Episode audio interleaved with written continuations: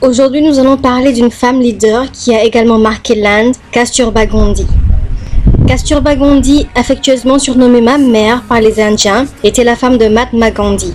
Née à Port Bondar, Kasturba est la fille d'un riche homme d'affaires de la ville et est mariée à Mahatma Gandhi, lui aussi originaire de Port Bondar, alors qu'ils ont tous deux 13 ans.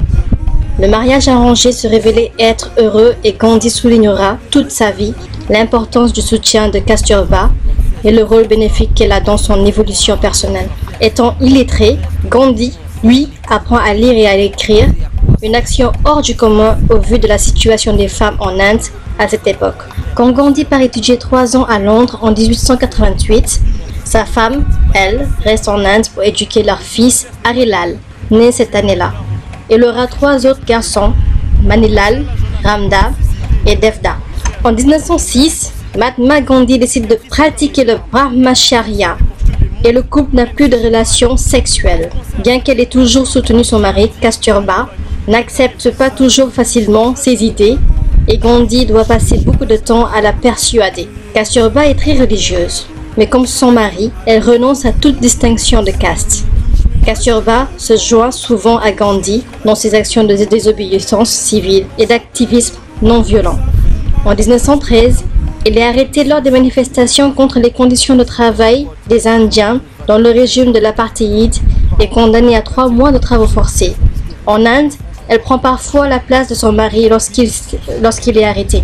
En 1915, quand Gandhi soutient les cultivateurs d'indigo, Kasturba l'accompagne et enseigne l'hygiène, la discipline, la lecture et l'écriture aux femmes et aux enfants.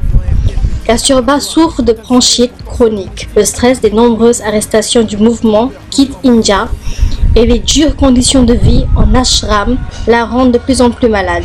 En Afrique 1942, alors que Gandhi vient d'être à nouveau emprisonnée, elle est arrêtée alors qu'elle s'apprête à prendre la parole dans un meeting.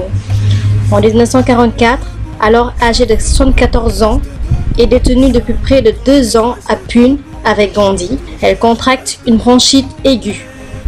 Elle meurt d'un infarctus, la tête posée sur les genoux de Gandhi, après que ce dernier eut refusé qu'on lui administre des injections de pénicilline le 22 février.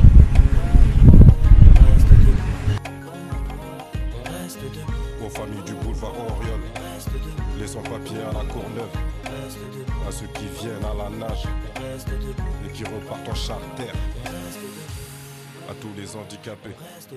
Une pensée à tous les gens enfermés, à tous les peuples opprimés. À nos familles, Chapiteau, So, Diallo, famille Keita, Les Bas, famille Sal, la famille Mbaye, les séries, les Rocards, à la petite Anaïs Kerala et toute sa famille au Zaïre, la Guinée, Somalie, Rwanda, à tous les pays en crise. On reste debout.